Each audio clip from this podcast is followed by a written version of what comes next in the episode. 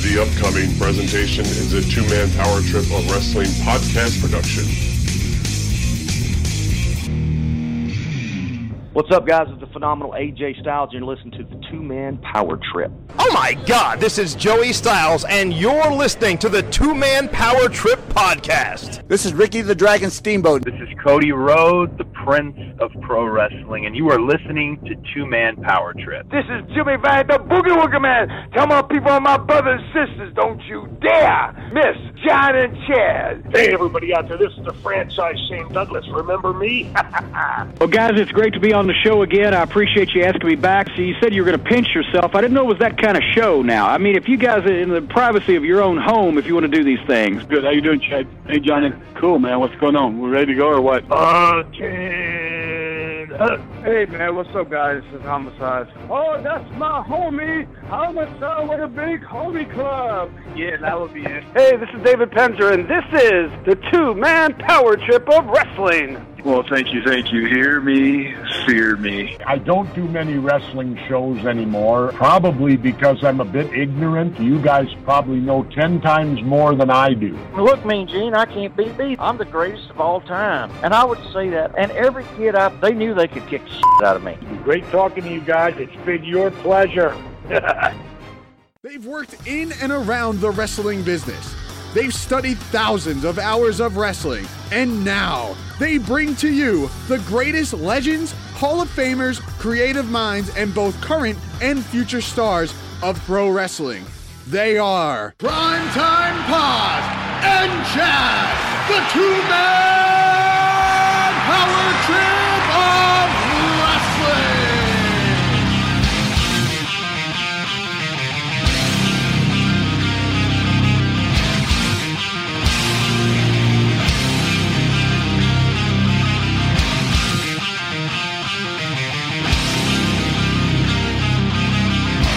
Well, be that as it may, that political statement from Kevin Sullivan, he was uh, received that accommodation from President Ronald Reagan, the Acworth, Georgia native, who elevates a double tough Pat Rose, a veteran.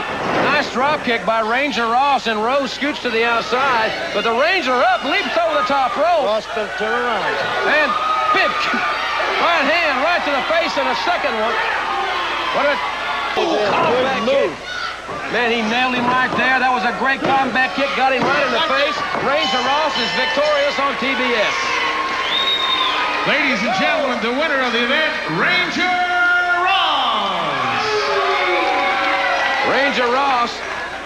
I'm going to be talking to the Midnight Express here in just a moment. We'll take another look at it here in slow motion. There's that combat kick. He nails him right on the button. Ranger Ross with a victory. All right, this is the two man power trip of wrestling, brought to you today and powered by our good old friends over at Blue Chew. Head on over to bluechew.com right now and stay tuned a little bit later on and find out how you can save on your first order of Blue Chew by hanging on into the middle of today's episode with our guest Ranger Ross. If you didn't know by now, my name is Chad, and as always, I'm joined by my tag team partner here on the two man power trip, the one and only JP John Paz. And John, like I said, we're joined today by another rare one as former WCW star Ranger Ross joins us on this program. And Ranger Ross will be a part of the gathering in Charlotte, North Carolina. You're hearing a lot about the gathering on the two man power trip as of late. He will be paired with K&S WrestleFest, our good old buddies Ken and Steve at what may be the biggest convention of the summer, could be one of the biggest conventions of 2019. And Ranger Ross, no doubt, a rare appearance, not only uh, from the autograph perspective, but also from the podcast perspective. And we are very happy to have him on the air with us tonight. So, John, as we kind of roll into this interview, you were able to sit down with Ranger Ross, and I know it's one of those guys in your WCW wheelhouse. You could probably rattle off about 10 matches without even blinking that you remember from the Ranger Ross era of WCW. But kind of tell us what we have to look forward to today in this episode and a nice detailed interview with Ranger Ross. Got a lot of great stuff. Obviously, the WCW part will be a major, major part, talking about not only his debut in 1989, but the Ranger Ross character, him prepare, rappelling from the ceiling, what went wrong, what went right, if anything did go right. We get into the Iron Sheik. We get into the Fort Bragg Clash of the Champions. We talk about a lot of different things in his WCW run, but you're going to be very, very interested to know about his post wrestling career and what happened after his wrestling career was over. And it was one of those topics where I wasn't really sure if we were allowed to bring it up at first. So I asked Ken from K&S, who obviously set up this interview, and he will be a part of the gathering with K&S. So that's a, you know obviously the the tie in there so when I, I, said that to him, oh, can we kind of bring up something that happened in his post wrestling career? He said, yes, he actually wants you to bring it up. And I was surprised by it. But then when we start talking about it and how he basically, and, and I think is out there, and a lot of people probably should know this, robbed a bank, literally went in with a motorcycle, had a mask on, robbed the bank, took the money, and got away, took his motorcycle and left. Didn't get caught. He got away with the money. And obviously, uh, well, how do you know the story? Well, he turns himself in, cr- crazily enough, and then obviously goes to jail for eight years, and this happens.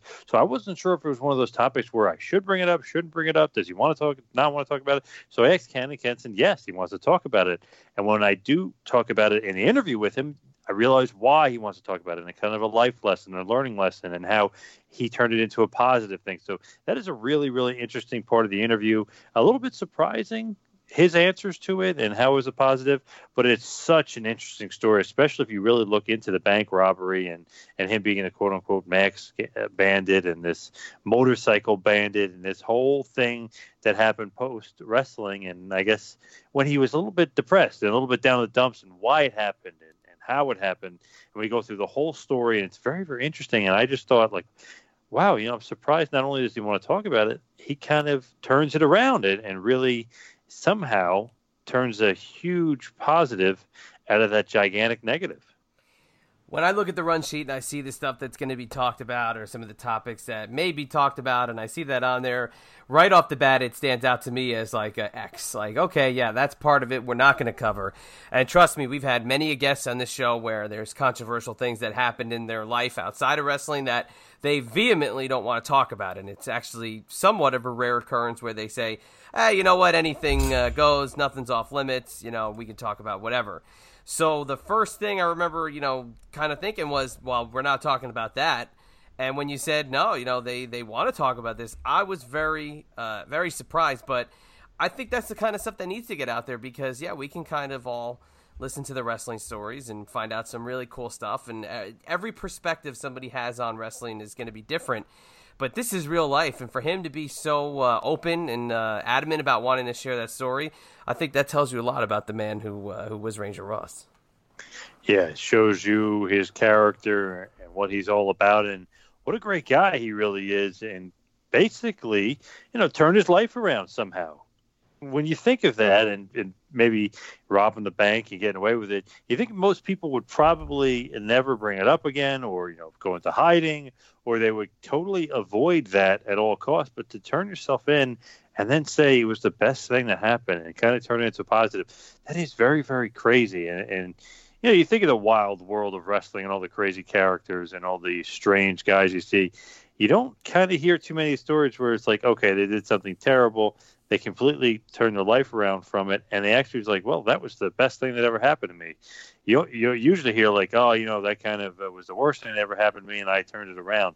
So, very very interesting kind of mindset on his part, and showed you what kind of guy he is, and really really made a huge mistake, and ended up making returning that mistake into a huge huge positive. So that is just one just one of the very very interesting things that we talk about in the interview. Also something that really stuck out to me outside of the WCW stuff, of course, which I absolutely love, but some other stuff is lawsuit against WCW and his time in All Japan Pro Wrestling and his friendship and relationship with none other than Abdullah the Butcher.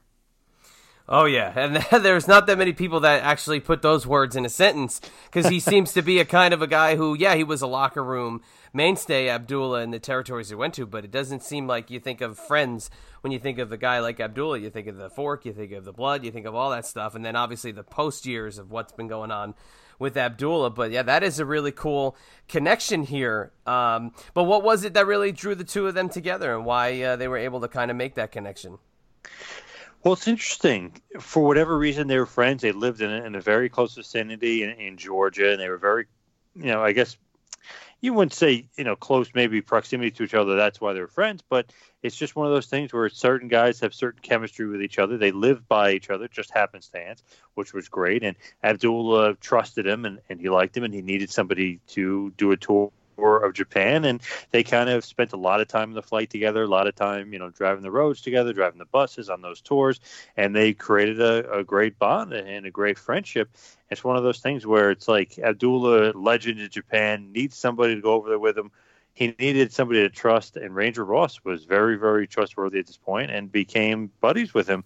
It's like you said, it's one of those things like you don't hear too much that the guy is uh, you know, Abdul the Butcher, you think of this crazy person, but you don't think of like, oh wow, this guy has all these friends outside the business. And Ranger Ross, oddly enough, was one of his very very close friends.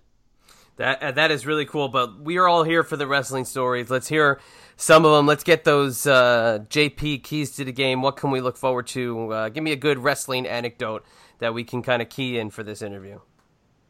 I love that they bring him in right, and they they he's uh, you know legitimate Army Ranger. They want to use that to their advantage. He's going to be Ranger Ross. They're going to have him repel from the ceiling at the, the Superdome. They can do all this other stuff. But when you hear the story of how WCW flubbed it up and, they missed the most important thing of him rappelling down and this and that, I just love that because it's like they're going to put all this effort into it. They're going to do this. They're going to do that. They're going to bring him in, you know, a few days early, and he's going to show him how he's going to do it safely and, and rappel down from the ceiling. And there's going to be no worries. And he's done it, uh, you know, a few hundred times before, and he's been in combat, and he, you know, he's been doing uh, jumps as far as in combat. This is going to be nothing, and and they end up screwing it up and it's just like one of those things like wow that would have been awesome if they would have got it from the time he started to to rappel to all the way down, and, and it, that's just a kind of a funny story, but a really good story when you delve into it. Where he was going as a character, where he was going as Ranger Ross at WCW, the Iron Sheik feud, kind of them having Clash of Champions at Fort Bragg, about how that was going to basically, you know, it was going to be more about him than it really ended up being, which is surprised about, and kind of in WCW, a lot of empty promises, and obviously that, which we talked to uh, talked to him about in the interview, ends up leading to a lawsuit as well. So very, very interesting stuff there. I just love the fact that they're going to make this big deal out of Ranger Ross. You know, they're going to do this thing repelling from the ceiling, and basically, which we'll talk about in the interview, you'll love this story. They end up missing it. That's crazy, but it's not. You know, I can't say it's too crazy. We think of all those uh, shenanigans that went on in that era of WCW. Think of the Freebirds coming out and lip syncing to the missed audio. You know, it's one of those things like it happened. I mean, you know, come on, it's early '90s technology. You know, some of these guys didn't uh, have their their finger on the uh, the switcher in the truck. It's okay. We'll give it a pass. It was uh, a different era of pro wrestling, but yeah, the stuff with the lawsuit that's uh, compelling, compelling stuff, and a great uh, look into a guy again. You don't hear much so that's why he's on this show. So it's a perfect, uh, perfect mix. So John, wrap it up here if you can, and throw it on over to uh, Ranger Ross, and we'll uh, we'll get this uh, episode here on the road. We'll hit you with some two man power trip of wrestling business, and we will see you at the gathering. August, uh, what is this, 15th through the 18th? It's a, a four day spectacular uh, down there in Charlotte, North Carolina. We will be there in full force and it's going to be uh, an amazing, amazing time. So let's hit you with some business and get it on over to Ranger Ross. Now for some TMPT business. Like us on Facebook. Follow us on Twitter at Two Man Power Trip and at Wrestling Pal. Please subscribe to us on YouTube. Also, subscribe to us on iTunes. Please leave us a review. We'd love to hear your feedback. Also, while on iTunes, check out the feed for prior legendary episodes featuring the living legend Bruno Sammartino, the late great American Dream Dusty Rhodes, the Enforcer Arn Anderson, Rey Mysterio Jr., Glenn Kane Jacobs, the phenomenal AJ Styles, lead WWE attorney Jerry McDevitt, and so many others. Also, while you're on the internet, check out ProWrestlingTees.com. Yes, that is ProWrestlingTees.com.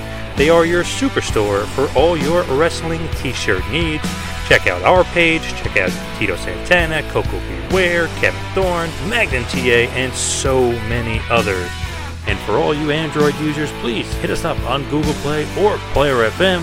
And all you iOS users, please check us out on TuneIn Radio, Automatic, Spotify, and now iHeartRadio. And now, without any further ado, a former two-time SCW World Tag Team Champion, as well as a former DSW World Heavyweight Champion. He is a former WCW superstar. Is Ranger Rock. Please enjoy.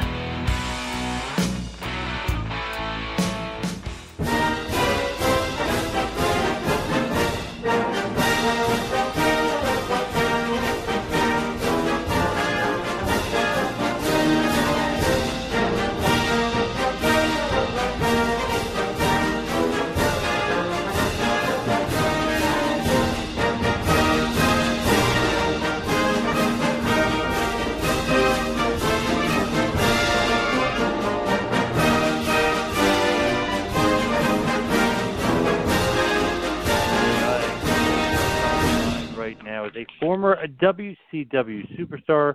You may know him as a former DSW World Champion and a two-time CSW World Tag Team Champion. He is, of course, Ranger Ross. Ranger, welcome to the two-man power trip. Well, thank you so much for me being on the two-man power trip. it's a plum pleasing pleasure as well as a privilege. Nice. And we're so happy to have you on. Obviously, a very rare guest and a very rare get. And down at the gathering of the weekend of August the 17th, you'll be at the Charlotte Hilton University Hotel, and of course, Charlotte, North Carolina, part of K&S, K&S WrestleFest. And of course, you can go to kswrestlefest.weebly.com for all your pre-order information. What's it like getting back out there at the autograph scene? Well, you know, um, I go out and I do a lot of um, public speaking and uh, motivational speaking um, to young kids. I was just in uh, Dalton uh, two weeks ago speaking to the uh, foster kids. They bring foster kids in from eight counties. So I, I'm still out there, but just not on a large scale, you know, uh, doing what I can, you know, to uh, try to uh, give people uplifting spirit, you know, just try to help people out and get out and meet the people and signing autographs and talking to people, encouraging them, you know, whatever needs to be done. That's what I do. Now, is the best part of kind of doing that is connecting with these people and kind of making an impact on their life? Oh, of course. I mean, um, you know, seeing these kids that are in these situations of no fault of their own, and you know, they in foster care, and then you know, other kids are going to summer camps, and so they have this summer camp for foster kids, and I support that very much, and go up every year and talk to them and uh, encourage them, you know, let them know that there's a light at the end of the tunnel. And uh, also, I, I do go out and do some autograph signing, you know, at some of the wrestling events, you know. Um, and it's so cool to go out and people remember you, you know. Oh, yeah. you know, after you've been out of the business for a while and uh, to get out and, uh, you know, these people come up and uh, want you to sign autographs of pictures that you took with them 30 years ago. Now that is so cool. That is awesome, and it's pretty cool that these people not only remember you, but they have very fond memories of you, and they love you, and they want to meet you. They want to, you know, get your autograph, get your picture. That's got to be pretty uh, rewarding in some sort of way. Oh yeah, it is, and and, and you know what? It's also uh, very rewarding for me uh, because you know people support you. That's a huge thing that people uh, they saying, look, I support you. I appreciate you. I, you was uh, inspiration in my life. I used to love to watch you wrestle, and I love the way you did this and did that.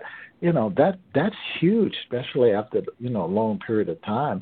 And then you know, likewise, you know, I go out and um, see some of the wrestlers that I used to wrestle with, or people that I haven't seen in a long time. Some of them I never met before, and you have to understand, I was a huge wrestling fan before I became a wrestler, and uh, and it's so good to see some of these guys that I used to be, you know, looking up to. And then there's an old saying said that my hero became my friend. so, hmm. yep. So that's what I want to be. I want to be their friend. You know, if I was their hero or somebody they looked up to, I like to become their friend. You know.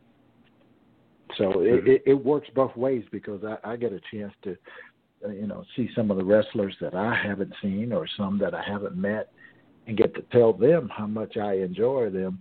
And you know, the thing is, is that when I first started in the business, I didn't want to, you know, lead on to people. Hey, look, you know, I was a huge fan, but now I'm out there. I want to take pictures with them.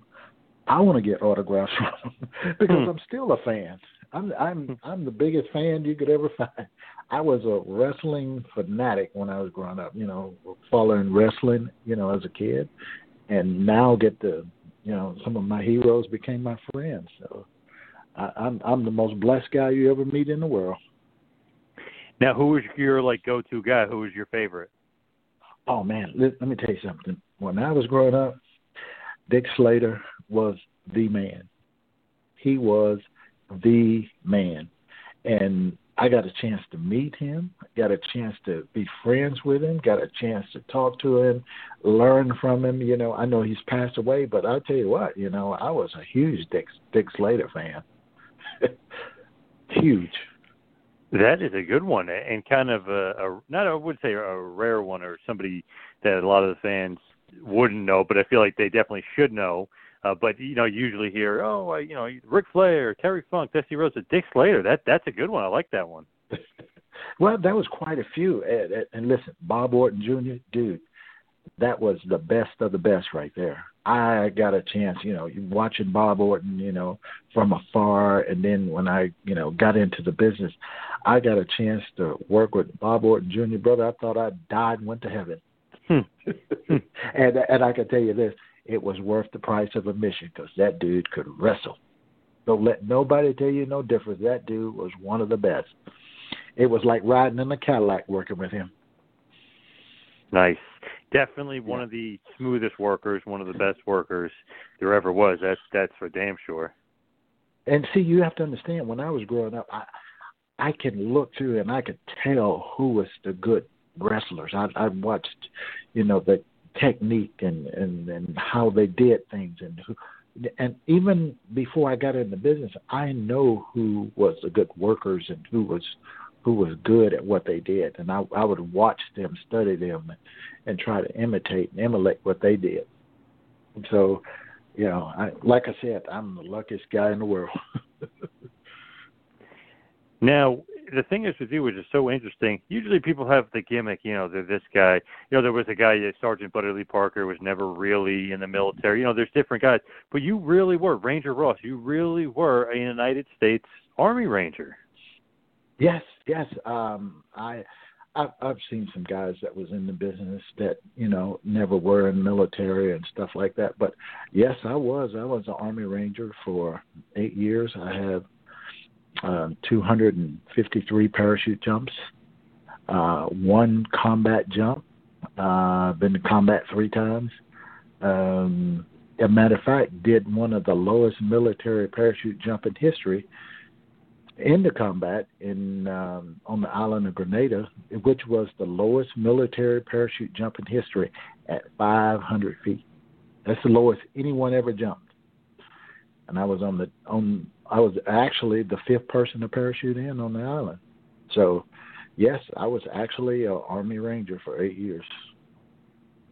That's got to be pretty damn scary. You know, just thinking about that, it's like, oh my god, like uh, it's got to be a frightening, frightening thing. Uh, well, listen, I, I got to tell you, and, and I'll tell anybody this: if you get ready to jump out of an airplane and you're not feeling some kind of way about it, I really don't want to jump with you because I think you're crazy. but there should be a little bit of fear in there. Now I'm not I'm, I'm not talking scared, you know, terrified, need clinging together and stuff like that. But there should be a a degree of fear because you have to understand, man made this parachute on my back, and man have screwed up a few things in their life. it, Mm-hmm. It's not it's not a natural thing to do. Even though I have 253 parachute jumps, every one of them to me was, you know, okay, I got to make sure I do this and make sure I do that. You know, I'm a little worried about this or whatever. But you know, yeah, I, I I'll be the first one to tell you that uh, I I enjoyed it, but you know, still, you know, before jump, you get that anxiety, and you know, just like anything else, but you have to work your way through it. It's just a, a kind of a crazy thing, and you think about being an Army Ranger, doing the jump, and being in Grenada and being in combat, and then you know you're in the wild world uh, of wrestling. Does that craziness and you know it's it's almost kind of crazy to say, but does that prepare you at all for the crazy wild world of professional wrestling? Well, I think what prepared me more for professional wrestling were was that I, I was an amateur wrestler. Um, and matter of fact, I was trying to go to the Olympics in 1980, and um, as an amateur wrestler.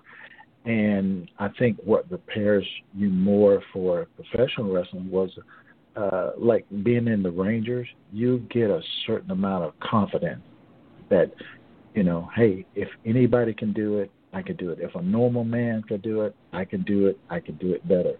And so I, I used to pride myself on trying to do things right as far as, you know, the different moves and everything. And I would just practice and practice and practice. You know, they always say, you know, practice, practice, practice, make perfect. And I say, no, practice only makes improvement because you can always outdo your best. So you just have to keep at it, you know. And anything that's worth obtaining is not going to be easy. If if being a millionaire was easy, everybody would be one. Mm-hmm. If being a doctor was easy, everybody would be one. Takes if if being a wrestler was easy, everybody would be one.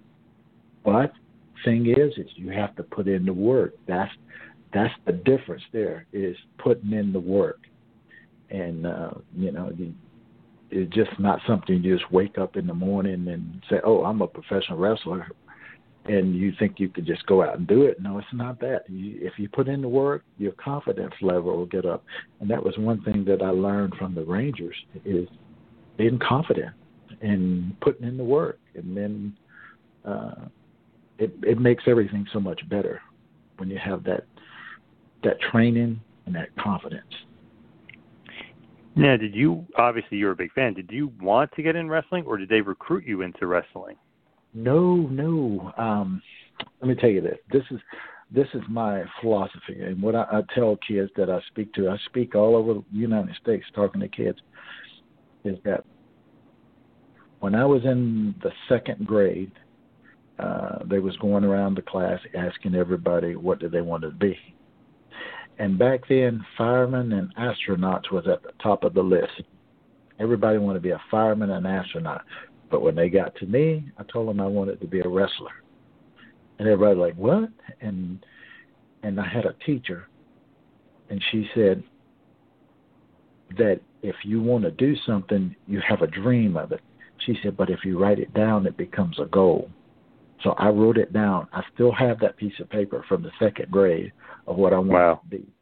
So wow. I tell kids nowadays, listen, whatever it is that you want to be, go home tonight and write it down. I want you to write it down on your notebook. I want you to write it down on a sticky note, put it on your mirror. I want you to put it in your notebook, your book bags, or wherever you go that you can see it every day and make that your goal. When you write it down, it becomes a goal. Anything else is just a dream. It's just something that you want to do. But when you write it down, it's a goal. I'm not even going to charge y'all for that. That's on the house. I love it. Great, great philosophy there. So obviously, you know, you want to be a wrestler. How does it actually become, you know, the dream, the goal? How does it actually come to fruition? Well, let me tell you this. Okay, I wrestled in high school at 98 pounds as a freshman. I didn't have to make weight. I was under 98 pounds. Most people running around the gyms with sweatsuits and sweat bag and and, and a glad bag, trash bags on, trying to lose weight. I'm standing there eating a Hershey bar because I was underweight. I was very small. So when I graduated from high school, I was 143 pounds. I knew that when I watched wrestling on TV, I saw no one weighing 143 pounds. No one. So I was like, okay, okay, I've, my goal is still to be a wrestler. How am I going to get there? So this is what my plan was. My plan was to join the army, join the Army Rangers, because as I looked through all of the recruiting stuff and all this, and they said, hey, if you Army, if you can make it as an Army Ranger, you can do anything you want to do in life. No obstacle would be too big or anything. So I joined the Army Rangers. And after four years, I realized I still wasn't big enough. When I finished my fourth year, at that time I was weighing right at 200 pounds. I said, okay, I'm still not big enough. So I reenlisted for four more years. So at the end of that four years, I got out. I was weighing like 228 pounds. I'm like, okay, I'm at the point now where I need to get out and go do this. So what I did was the last year of um, in the in the Rangers, I was stationed in Savannah, Georgia. They would have wrestling down at the Savannah Civic Center. I would go down, watch the wrestling, and when I was I looked down and I saw some of the wrestlers standing by the door. I went down and I talked to this guy. His name was Pistol Pez Whatley. And I told him what my goals were to be a wrestler. And how am I going to get there? And he said, Well, listen, there's a guy named Thunderbolt Patterson, who's one of my favorite growing up. And he said that he's opening a school in Atlanta and he told me how to get a hold to him, how to contact him.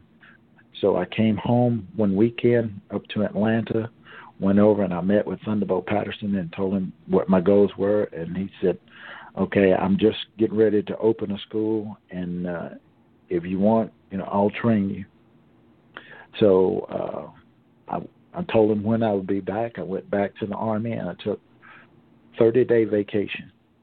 I came up, I trained with Thunderbolt for 30 days and I had to make a decision there because I'm still in the army, whether to get out of the army and pursue this wrestling thing or stay in the army and do 20 years.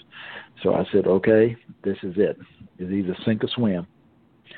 So I went back to the army and I got out of the army, moved back up to Atlanta, trained with Thunderbolt Patterson for about another few weeks or so, and he ended up having to have a hip replacement. So I went up and I trained with Nelson Royal up in Morrisville, North Carolina. What a great guy that guy was. He was good. And I trained with Nelson Royal, and there was a couple of guys up there that he was training. Uh, there was a guy named Todd Champion was there, and uh, Gene Anderson's son. I can't remember his first name. And um, another guy they had trained. I think his name was Joe Coltrane. But anyway, uh, I go down to the Charlotte office and talk to them, and they. Well, let me back up a little bit. I went to Charlotte uh, to Jim Crockett Promotion and told them that I wanted to wrestle. They sent me to um, Morrisville to uh, to train with um, Nelson Royal and to see if I could work. And I trained with him, and Nelson said, "Yeah, this kid, he's ready." And I go back, and at the time, this is so crazy. Uh, talk to the people at the office in Charlotte again, and they said, "Well, we can't use you right now because we already have a black guy." Oh my! they had this guy named Joe Coltrane, and I guess they couldn't have two black guys at that time. I don't know, but anyway, and so I came back to Georgia and I went up and I trained with Ted Allen. And Ted Allen introduced me to uh, Jody Hamilton, who had uh, started uh, Deep South Championship Wrestling. I went and met with Jody, and he took me down to his school down in um, Lovejoy, Georgia, and I went down and trained with him. And he said, "Okay, kid, I want you to be at TV taping on uh, August the 10th at the Cobb Civic Center." So my first match was live on TV at the Cobb Civic Center, almost sold out. so that's that was my story. That's how I got into wrestling. No pressure, right? no pressure whatsoever. so, but this was the, the the best part about it was that my first match was with Ted Allen. So that helped a lot because it was somebody I knew, somebody I trained with, and and he was so good. And and, and let me tell you the ironic story behind that. Ted Allen was my first match. Twenty years later, he was my last match. Wow, pretty cool. I know it don't get no better than that. so that was my that's how I got into wrestling. So I didn't take the usual path. I guess it for, for me it was kind of unusual. You know, it was a little different, but it was it was my story. That's how I got into wrestling.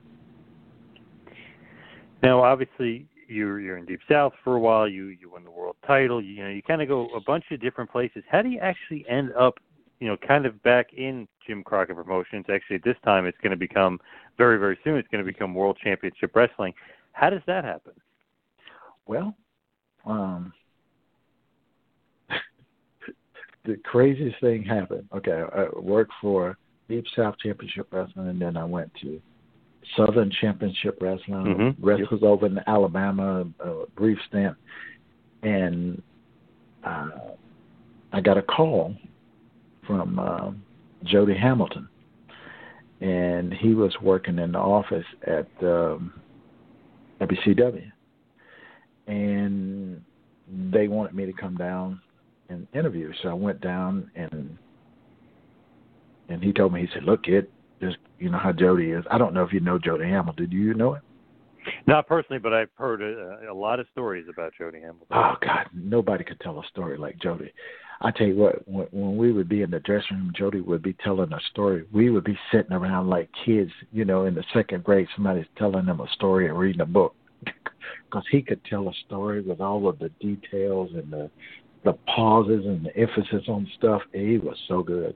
But anyway, he told me, he said, All right, kid, um, I'm going to take you in. You're going to meet with George Scott, and we're going to sit down and talk and, you know, just listen to what he's got to say. And then, you know, and so anyway, so we go in the office and uh, talk to um, George Scott.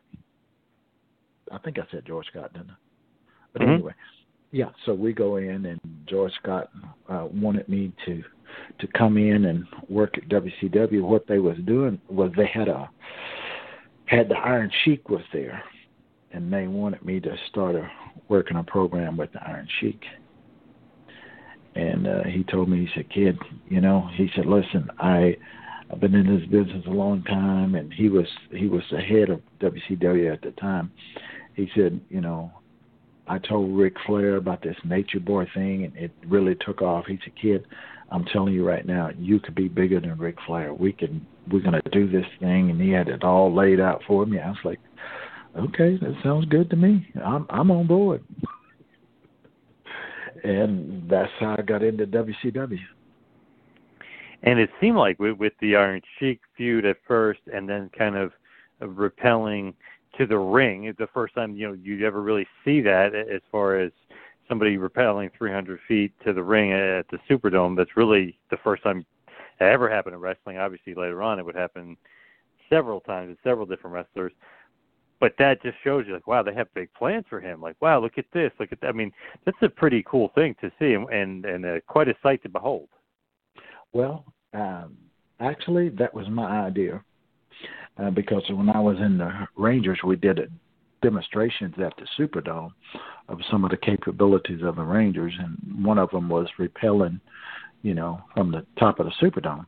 And so when the Sheik and I, we had started our program, you know, around the country, and we was going to work in New Orleans at the Superdome. So I went to them um, uh, at that time was Jim Herd. He was the head of WCW. And I told him, I said, listen, I want to do this Australian rappel from the top of the Superdome. He said, what's that? And I said, well, I'm going to tie a rope around my waist. I'm going to hold the American flag in one hand. And I'm going to hold a rope in the other one. And I'm going to jump off the top of the Superdome down to the ring, you know, to rappel. He said, Ranger, I don't know we can do that. He said, if we did something like that, he said the insurance alone would be one million dollars at least. And I said, Yeah, but this is going to be live, right? He said, Yes. And I said, Well, just think, if I mess up and I splatter on the floor, boy, the rating's going to go through the roof. so I, he said, Well, hold on just a minute. So he picks up the phone and he calls up to the 16th floor. I think that's where all the lawyers was at. And he was asking him on the phone. He said, "Can we get a, a rider or insurance policy, a rider to let Ranger do this rappel from the top of Superdome?" And the guy said, "Yeah, we could do that." And he said, "Can we do this?" He said, "Yeah, we could do it." He hung up the phone. He said, "Okay, Ranger, you're on. What do you need?" I said, "Well." I need some repelling and stuff, and I need two rangers. He said, "Listen, whatever you want, you go get it. We'll pay for it." So I, I drove down to Fort Benning, got two of my ranger buddies. I needed one on the top to make sure everything was hooked up, and I need one on the ground to make sure that the rope and everything was straight. And uh, so um, I got so they flew the two rangers from Savannah, I mean from uh, Fort Benning, Georgia, up to Atlanta. We met and we flew out to uh, New Orleans. Now we got there a day early. They rented the Superdome a day early just for me to go in and show the um, um, the camera guys, the producers, the directors for the uh, show the next day, or how we was going to do this. So we get to the Superdome. There's nobody in the Superdome but us.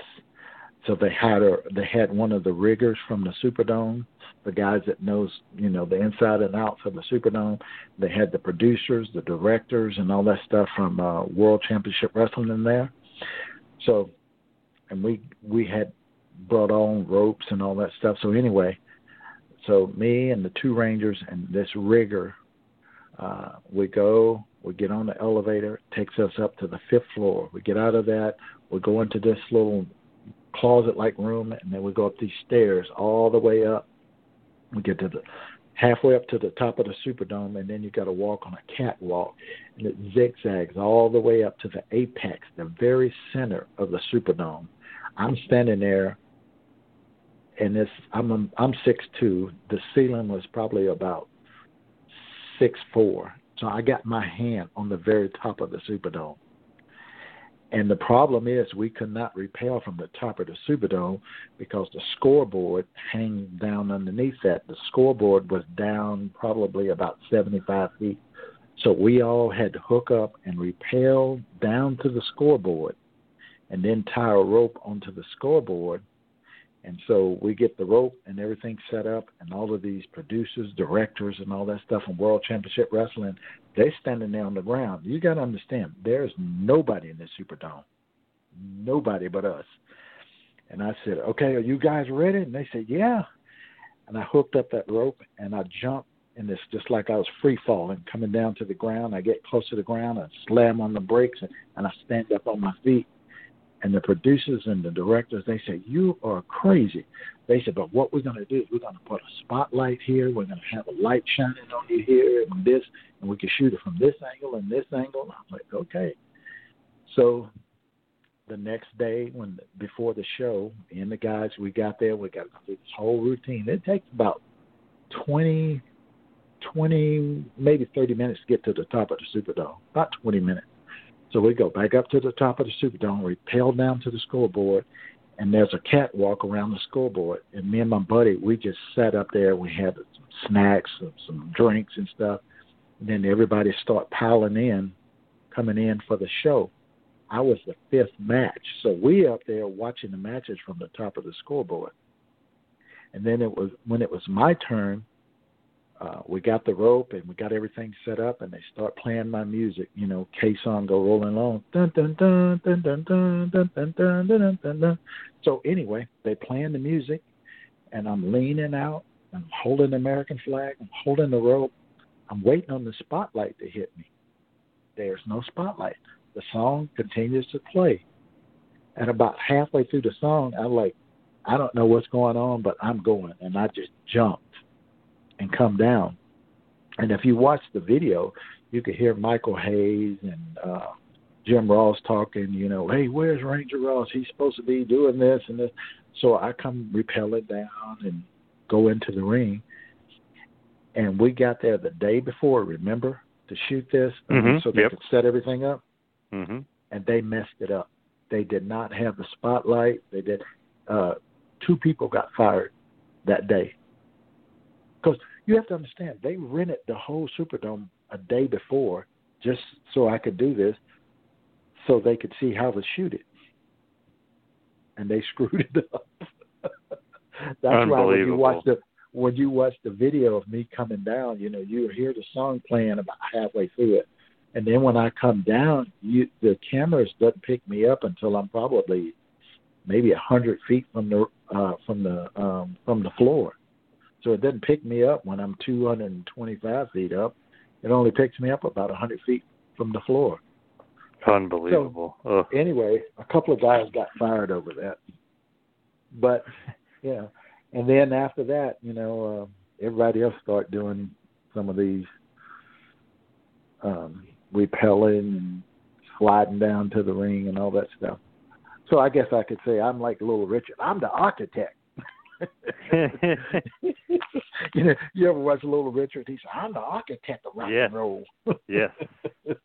so I guess I'm the, I guess I'm the architect of uh, high flying and repelling and sliding to the ring or whatever.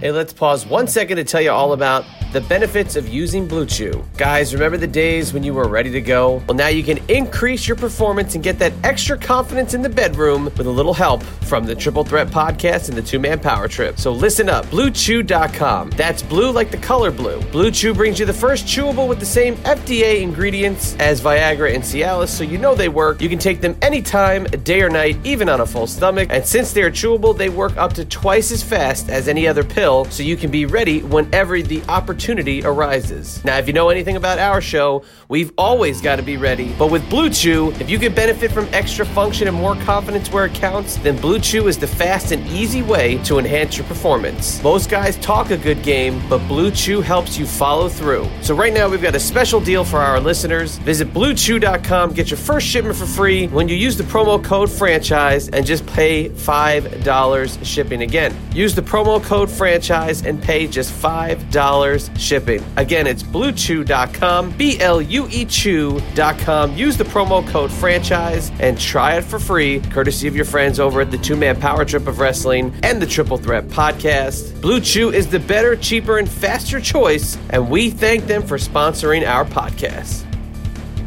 Obviously, um, Sting in WCW did it quite famously, and then unfortunately, obviously, the WWF did it with Owen Hart. It wasn't rigged correctly. They didn't do it right, and then obviously, you, I mean, he fell to his death. It was the worst part of it. And Shawn Michaels at WrestleMania 12. So I mean, there's been some repelling, but you're right. You were the first one to do it, and I guess that's kind of where they got the idea from. Yes, um, um, I, I, I'm just, I'm just thinking, you know, the, the tragic with Owen Hart, man, that was just, that was just sad. And, but like, you know, I like when Jim Herd asked me what I needed, the first thing I, I needed was safety, and Yes. so I went and got Yes. two of the best guys. I don't know how they had their rigging set up there, but I- had two of the best of the best, and and you know, you have to understand, your life is in their hands. So uh, my heart goes out to the Hart family for their loss, man. That was that was horrible. Definitely should have never happened. Just what terrible, terrible accident, terrible mistake. Just uh, awful. But you know, not to to get it on a negative note or a sour note or anything, but kind of kind of back to to you. If they're going to do that for you, obviously they end up screwing it up. But they're kind of going at great lengths, and it seems like you're going to get this big push. What happens after that? That they don't kind of like you said, you know, you're going to be the next Flair. You're going to be this. You're going to be that. How come? You know, what's the next step? How come they're not pushing it further? You know what I mean? Okay, now there's a story behind that too. All right, now buckle up your seatbelt. Now you ready? You want y'all to strap it on, strap in now. Okay, this is what happened. Okay, the guy that actually brought me in, George Scott. Well, they fired him. Hmm. Okay, uh, so as soon as I start, you know, making this move and everything start going, uh, they fire him. And then one of the worst things that ever happened to the wrestling business was they started this booking committee. I don't know if you're familiar with this, but what they did was they got uh, instead of just one booker, they had I'm not sure how many they had. And let me let me just try to count. They had um, Ric Flair was on the committee. Um, I think Ole was on the committee. Um, Eddie Gilbert. Um, a couple other people. I think Jim Ross might have been on it. But anyway, they hired they had these guys that I don't forget if it was five or it was seven. They had a booking committee. Okay.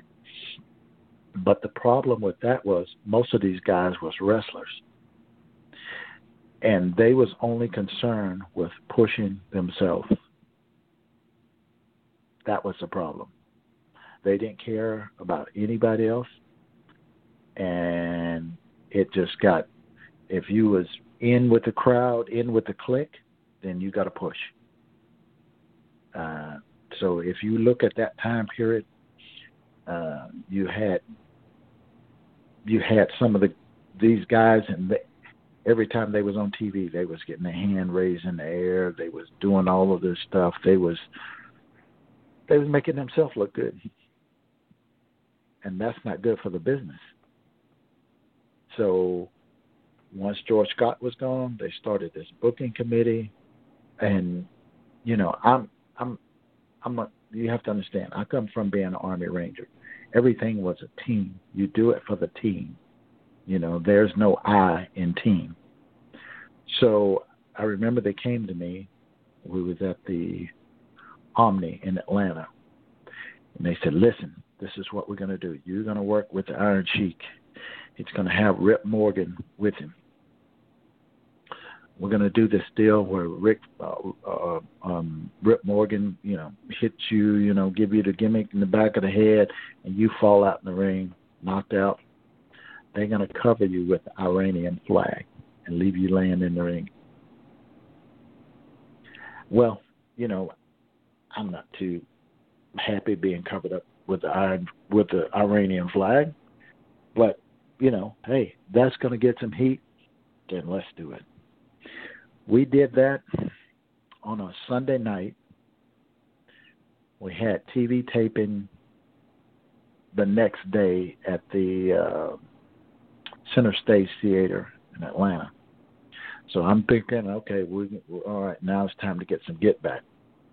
That's what I'm thinking. Well, I go out there and I see the Iron Sheik. He's doing an interview, and he comes out. This is live on TV. He comes out. I want Sting. Where is Sting? I am tired of Sting this and Sting that. I'm like, what? Now you got to just remember. Now I just got covered up with that Iranian flag, and then he comes live on TV the next day, talking about he wants Sting. Hmm. So all that what I did was for no reason. I, Just to build get him up for Sting. Yep. build him up for Sting. He had a match with Sting. I think Sting pinned him in like three or four minutes.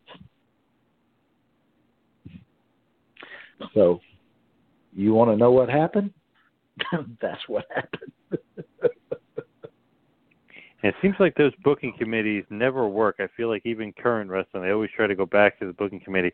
Never seems to work. It never seems to pan out. It always seems like something kind of goes awry. It's just too many cooks in the kitchen. Well, the thing is, is that I don't think the booker uh, should be working. Period. Mm-hmm. No. And and the thing is, is that if you plan in and and and doing matches, I think it should be planned. You should have you should have a program laid out for at least three to four weeks. So everybody knows what they're doing, where we're starting, where we're going, where we're going to end up at. But if you just do it just for that and then say, okay, what we're going to do.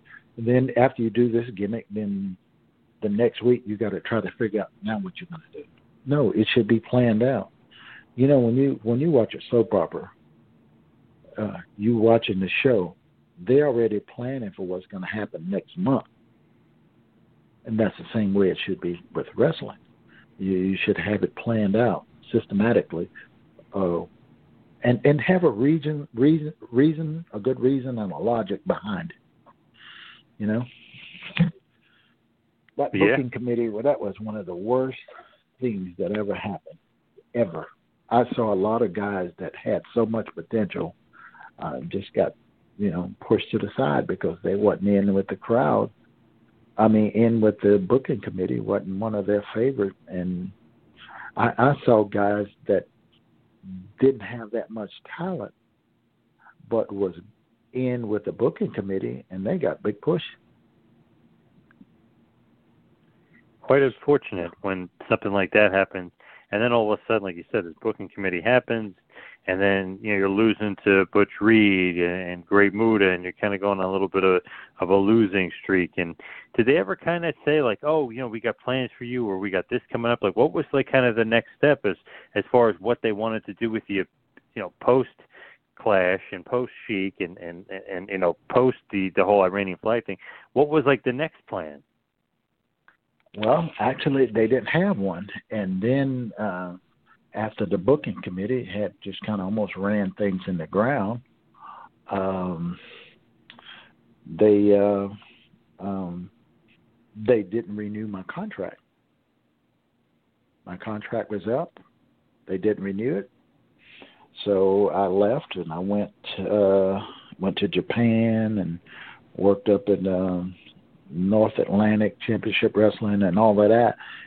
And then they called me back. Uh, uh, a little crazy thing happened.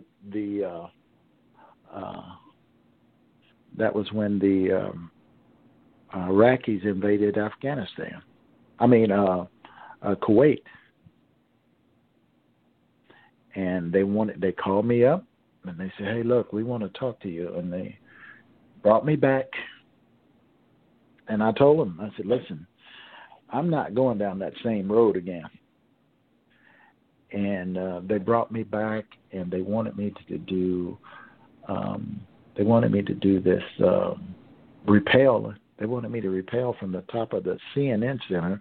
We was going to do a wrestling match in the atrium of the CNN Center, and this repel here was going to be it was going to be pretty close to like um, 300 and something feet. And so we went up and looked at it, and then somehow or another, the security at the CNN Center, um, they wouldn't let them have the wrestling there. So anyway, uh, they gave me a contract, brought me back, and we had um, we had at that time we had um, uh, Dusty Rhodes was in the office, and Cowboy Bill Watts was in the office, and so we started going in a different direction. And then next thing you know, they're gone. so every you know every time you start going, and then something else happens. So there was so Yeah, much was. Uh different leadership in WCW. I mean, it was crazy. Like, you know, Kip Frey made it, you know, made an appearance and was running things for a little bit. Then Bill Watts was back, and you know, Dusty was in charge for a little bit, and Flair and, and Jim Herd. There was uh, too too much uh, of a inner strife and inner turmoil, and too many bosses. You know what I mean? Like, there's now it wasn't one Vince McMahon for a while. Obviously, Bischoff would come later on, but it was it's crazy how many different kind of bosses they had in such a short amount of time. Yeah, and all of them had they had their own ideas and they had their own uh, uh people that they wanted to push and you know it, you was either in or you wasn't, and uh, it was just it was just uh, it was actually some bad timing, and and I can tell you this: the the during that time the um, attitude, the sentiment of the the the guys that was uh, wrestling, a lot of them was very very just angry. hmm.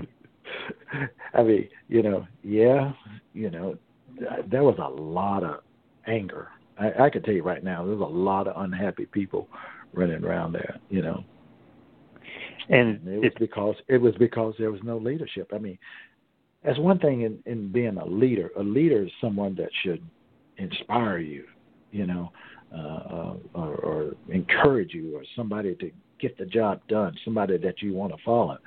We didn't have that at WCW. We just had a whole people, whole bunch of people that was just out front. Because you're out front, don't mean you're a leader. We didn't right. have leaders. That was the biggest problem.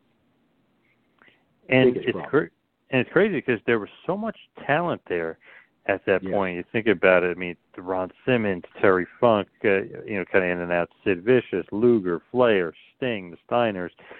So much talent. The Freebirds, Dan Spivey. I mean, there were so many good guys, and it just, like you said, the leadership wasn't there. Then the kind of booking got all whacked and all over the place because they would keep moving around the leadership, and then this guy, like this guy, so this guy would get pushed. It was just uh, too crazy, and you know, you're there in WCW, kind of there, then you then you're not, then it's and you know they tell you they're going to be this, and, and then they change the plans. Uh, Was it almost like you were happy to be, you know, departing from WCW at this point? It's just there was just too much going on.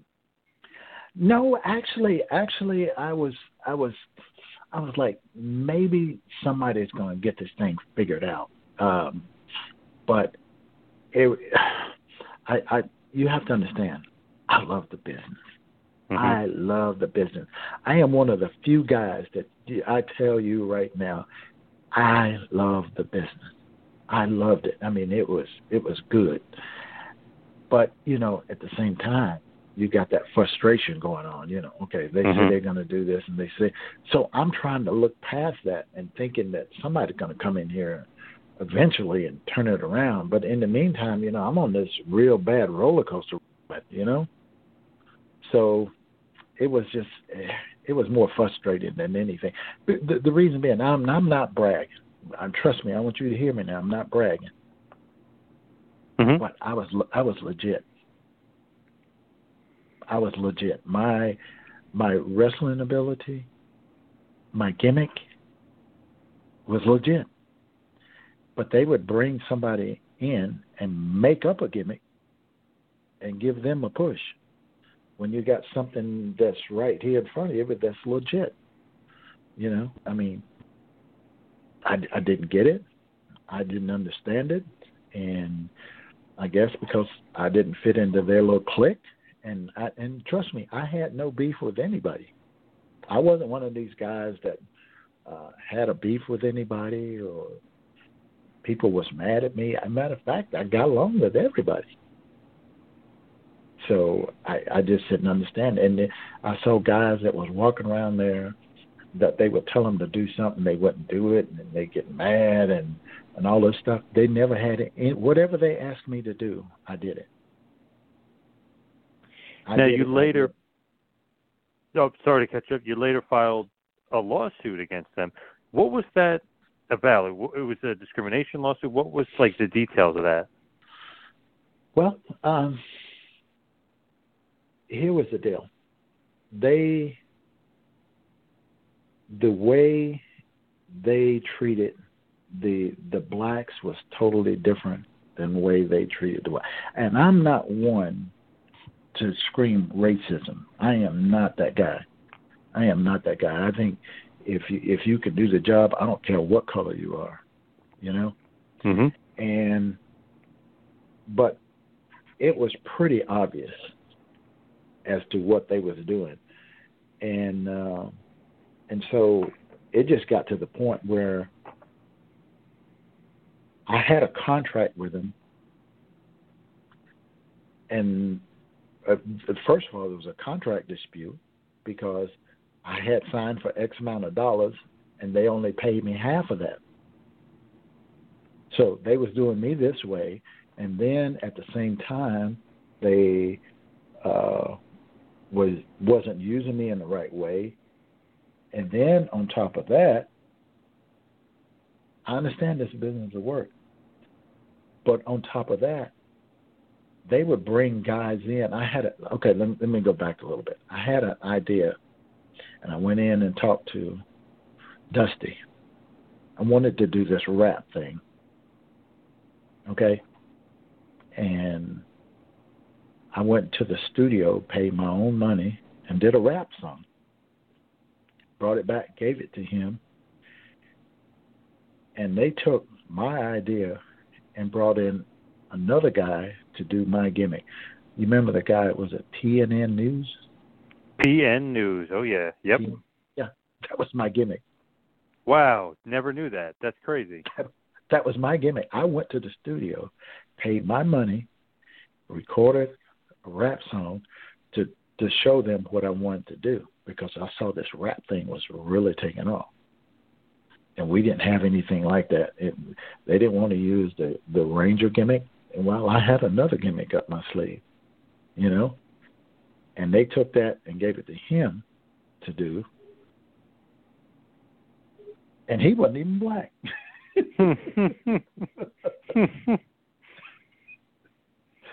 so, hello. yeah, wow. I I never knew that. That's just crazy. And I never knew that that I know you obviously remember Yo Baby, Yo Baby, that whole PN News thing. I just don't Mm-hmm. never knew that you were kind of the one that set that up. That is so crazy that they kind of would just go underneath you and be like, well, you know what, or go around you. So you know what, we're just going to give this guy this gimmick and you know, screw you. Yeah. yeah. So I didn't know what else to do. Now, you know, obviously the, you, get the lawsuit against them. You kind of depart wrestling for a little bit, but you, like you said, you do make some stints in Japan and All Japan Pro Wrestling with Giant Baba, which at this point is is kind of just basically on fire. I mean, they had so much talent. They were just putting on amazing shows and amazing matches. How'd you get into the All Japan Pro Wrestling scene? Was it Abdul the Butcher that kind of brought you in, or how did you get in there? Yes. Well, Abdullah the Butcher, um, we had been friends for years. He had uh he called me up and told me that asked me if I wanted to go to Japan as his partner. And I said, Sure. So we got all the paperwork and stuff and send it over to um uh God, I can't remember the guy name. We sent it over and they said, Okay, we want you to come on this date and you're gonna be Abdullah's partner. And we went over and we we went at it. Uh and it was a good uh I had a good group of people with me. And man, uh, you know what just reminded me? I have a picture that no one has seen. It's it's it's the coolest picture you ever seen. Um there's a picture. We was we was all in the dressing room and I had my little camera and I said, Hey listen, I want to take a picture. So I had this kid in there and I said, Take this picture for me. There's Abdullah the Butcher. He's sitting in a chair. And there's Dustin Rhodes, Mark Scarpa, Davy Boy, John Smith, Dr. Death, uh, Stan Hansen, um, Bam Bam Bigelow, Terry Bam Bam Gordy, and uh, Dr. Death. All of us is in this one picture. Abdullah the Butcher sitting down, and we all kind of like sitting in his lap, sitting around it. Quite a uh, insane, insane amount of talent in that picture. Jeez, Louise.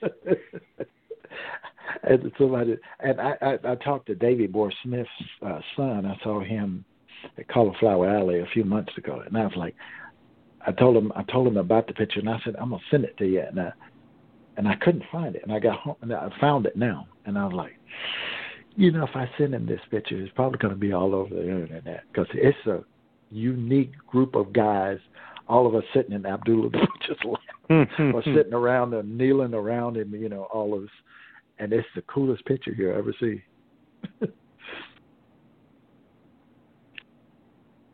so that's, anyway, the, b- back to it. That's how that's awesome. Japan. Yeah, and uh, you know, I, I was over there, and and and uh, me and Doctor Death, we we trained together, and man, what a great guy. And Tiger seeing oh Tiger's in the picture too.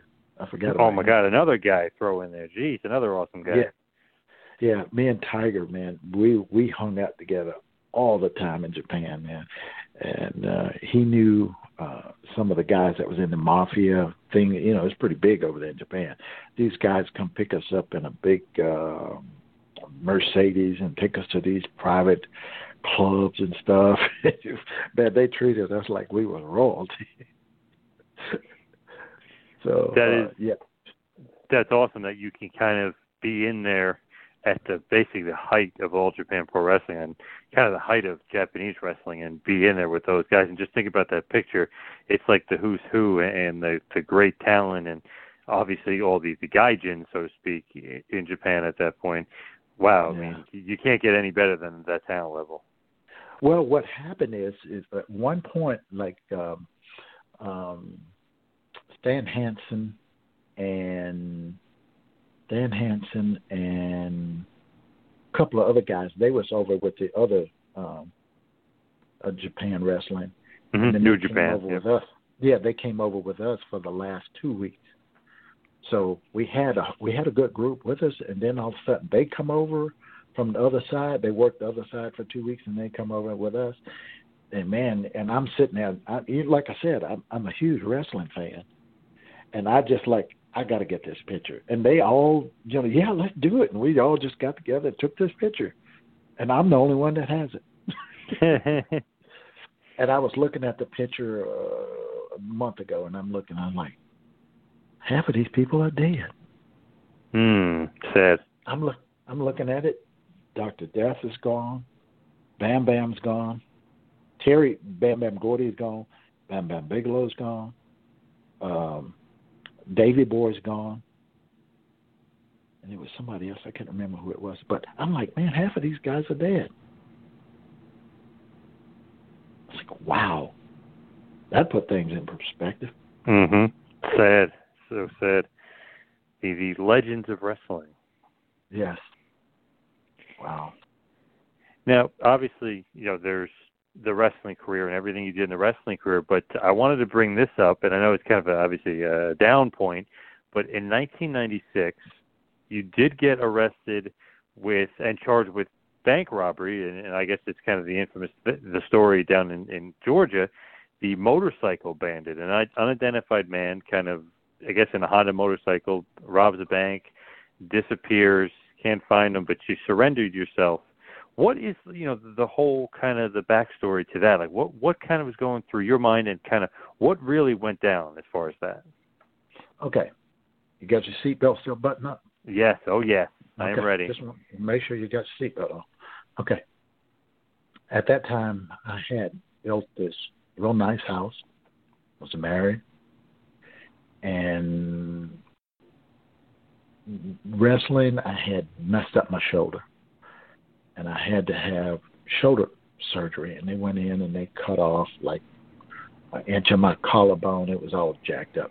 So anyway, so I wasn't able to wrestle and I just got to the point where, you know, you you're dealing with a lot of stuff, and and you know, here's the deal. I um, started going through a divorce, and uh, there's a small child involved, and uh, there's no excuse for it, but you know, I, I went into a little bit of a depression, and and I'm sitting there, you know, here I am gonna lose my kid, losing my house, and I had probably ten friends that I could have called and you know, got enough money to, you know, sustain me to get, you know, get myself out of this mess. But that foolish pride kicked in. And then I got thinking, hey, look, I'm an Army Ranger. We either find a way or we make a way. So I said, well, where's the money at? It's in the bank. I had this little Honda motorcycle, and I just uh, put on this helmet, and just go in there and just demand the money. Don't need no weapon or anything because they train to give you the money. So that's what I did. Went to the bank, told him to give me the money, jumped on a motorcycle, and left. Well, I don't know if you know this or not, but I'm a believer. I'm a Christian. And nothing could beat you up worse than yourself or your conscience. And so I'm like, okay, this is wrong. This is so wrong. So I went and called my lawyer, met with him, told him what I did. And he knew a friend of his that was an FBI agent. He called him. And then we met at the office, and I turned myself in. So, um, the the thing is, is that one of the worst things that happened to you in your life actually turned out to be one of the best things that can happen to you in your life, because I think I needed that. I I, I know I didn't need to go to jail. I mean, I promise you, the first the, when we met with the FBI agents, there was two of them and we talked in the office for about an hour. We went over all this stuff, and we walked out. And they said, you know, we're gonna have to put the handcuffs on you. They said, we like you, we know you're a nice guy and all that, but you know, our policy is. And when they put those handcuffs on me, I've never been handcuffed before, and I was thinking, if they would have just let me go right then, they would have never had any more problems out of me, because being handcuffed was one of the most humiliating things that could ever happen to you and I was rehabilitated right there. But you know, that's not the way the justice system works. But anyway, right. Anyway, right. so um, uh, a, a lot of things happened uh, when I went to prison. I ended up going to prison for eight years, and I went to school. Uh, eight years, I went to college. I got my uh, degree in theology, and uh, you know I'm a preacher now, and um, and I got my degree in small engine technology. I just went to school for eight years. That's what I did, and uh, and it made a better person out of me. It made me the man that I should have been.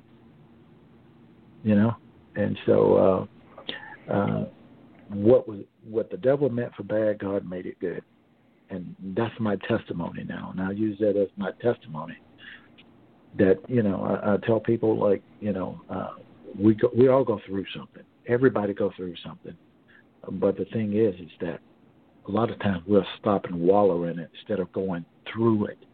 Like you got a tunnel you got to go through, and you get halfway through the tunnel and you stop and start walling in it. No, you got to go through it. And the worst thing you can have is to try to deal with things on your own. You know, depression I, I promise you, it will break you down like a shotgun. And so, what you need to do is you need to talk to somebody. And I think that's what I needed to do. I needed to talk to someone. Uh, and I didn't because I thought, hey, look, I'm an Army Ranger. I can do this. I'm harder than Superman's kneecaps, and I can do this. No, no, I'm I'm human just like everybody else. You know, I got my faults just like everybody else. Uh, but the thing is, is that is how you deal with them. and if you got that stupid, foolish pride, it's going to bring you down. Let, let me put you this way God can't use you when you're proud. If you know anything about multiplication uh, uh, uh mathematics, when you have a fraction, you have to reduce it to its lowest common denominator before you can use it. So before God can use you, you need to be broke down to your lowest common denominator. Then He could use you. He can't use you while you're real proud. He can't. Just like math, when you when you want to divide or multiply a fraction, you got to reduce it. And that's what happened. I got reduced. Best thing that ever happened to me. I turned those I turned those lemons into lemonade. Yeah, you really turned uh, pretty much the most negative thing you could possibly think of. Obviously, eight years in, prison, getting not getting caught, but you, uh, you turned yourself in, but you turned that into such a positive. And it's so interesting that you say that. You know, you, it was the best thing that happened to you turn yourself in, because I'm sure when you're first going through it. That's not what you're thinking. But now that you went through it and you dealt with it, and you, know, you came out on the other side a lot better than than you originally started. It is crazy to think that that was actually a, a positive. You turned that unbelievable negative, you turned it into a positive. Well, listen, let me tell you so many things. Yeah, you wouldn't believe how blessed I am right now. Dude, I am the most blessed person in the world. Not because I got a lot of things, but a lot of things, good things have happened to me, man. Everybody think when you're blessed or you, you got a lot of money. Yeah, I got a very I got a very beautiful home. I got a very beautiful wife. But so many other things that happen. I've helped so many other people. I've talked to people. I went to prison and talked to people uh, uh, and let them know that hey, you know, uh, it's not where you start; it's where you finish. You know, and and and and to go in there and to talk. Go. I go to visit prisoners and then talk to them about there's where you where you come out on the other side of this is either going to make you or break you. You know, I said people make mistakes. Everybody makes mistakes. People make mistakes, but it's fools that don't learn from them. You could yep. tell a kid, "Don't touch that stove; it's hot." They don't get it. They touch it one time and it burn them. You never have to tell them again. See, we learn through two different methods. We learn through repetition, and we learn through the intensity of the event. So touching that stove is pretty intense. You never have to touch it. Tell them again. They'll walk past the stove and look at it and go hot. They'll point at it and go hot. They understand. So my point is is that I am so blessed now. Listen, I'm a pilot now. Can you believe that? Hmm. I believe it. I believe it. I'm just saying that. Mm-hmm. Let, let me put it this way: that was that was five things in my life that I wanted to do. First of all, I wanted to jump out of an airplane. No, my first goal was to be a wrestler. I did that. My second thing I wanted to do was jump out of an airplane. The next thing I wanted to do was learn how to fly a helicopter. I did. I went to flight school, learned to fly a helicopter. Then I wanted to learn how to fly an airplane. I did that. And then I wanted to marry the most beautiful woman I've ever seen. And I did that. So I've, I've done everything.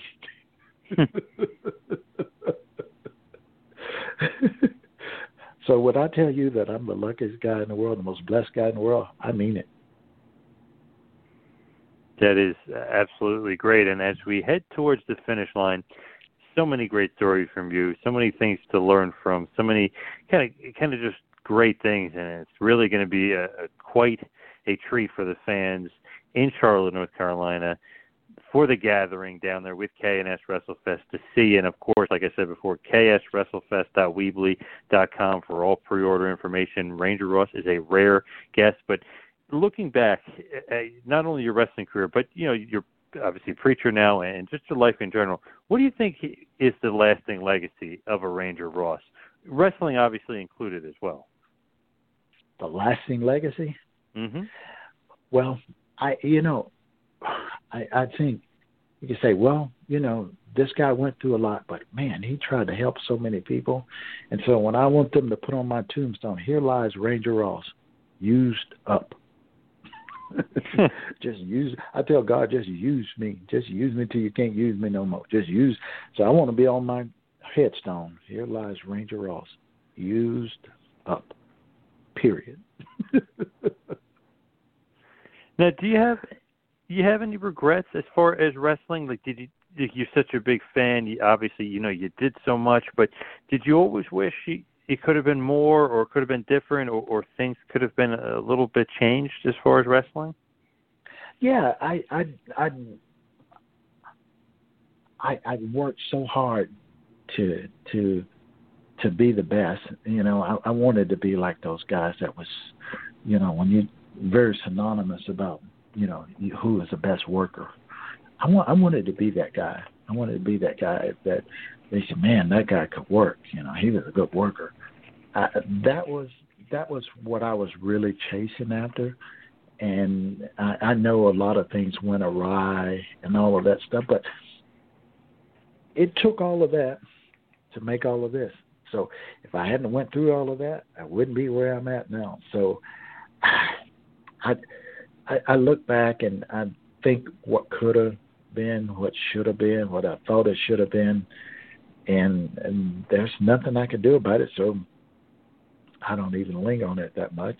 Uh, but I, I I just look back and some of the friends. Like matter of fact, just a couple of weeks ago, I got a chance to see uh, Animal of the Road Warrior mm-hmm. and talk to him, man. And it was just like you know, you know, me and him was great friends. And and I saw Tony Atlas and uh, the Rock and Roll Express. All of us, you know, we just like, yeah, just like going back, you know, just like uh, you know, old friends, you know.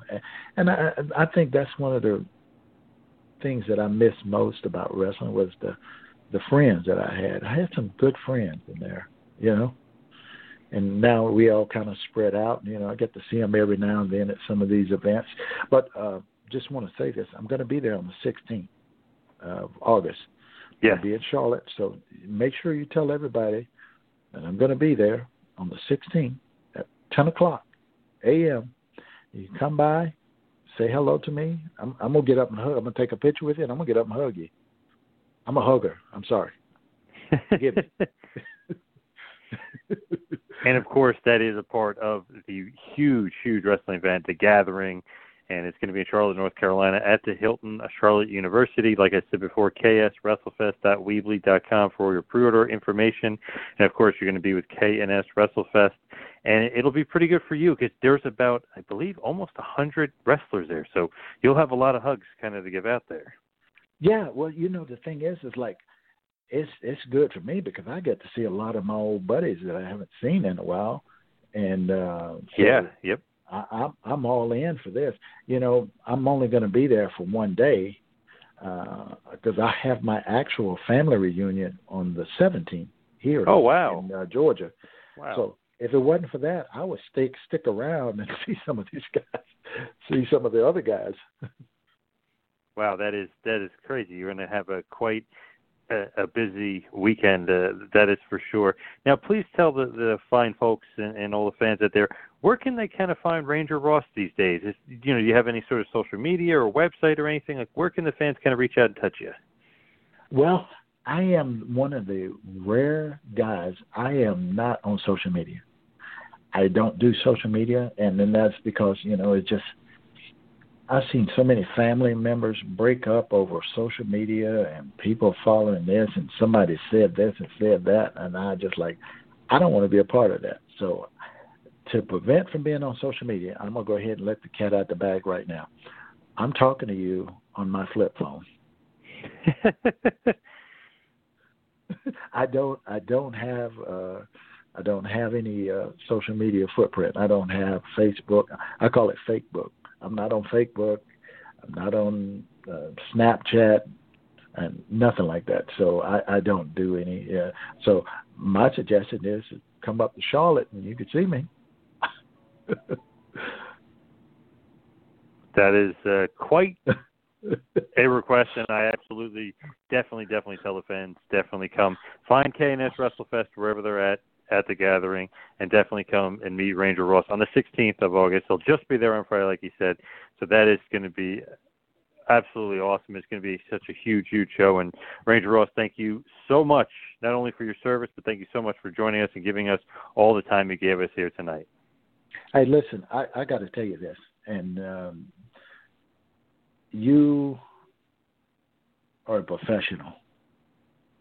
I can tell the way you you you ask the questions and the way you keep this thing moving. You did an excellent job.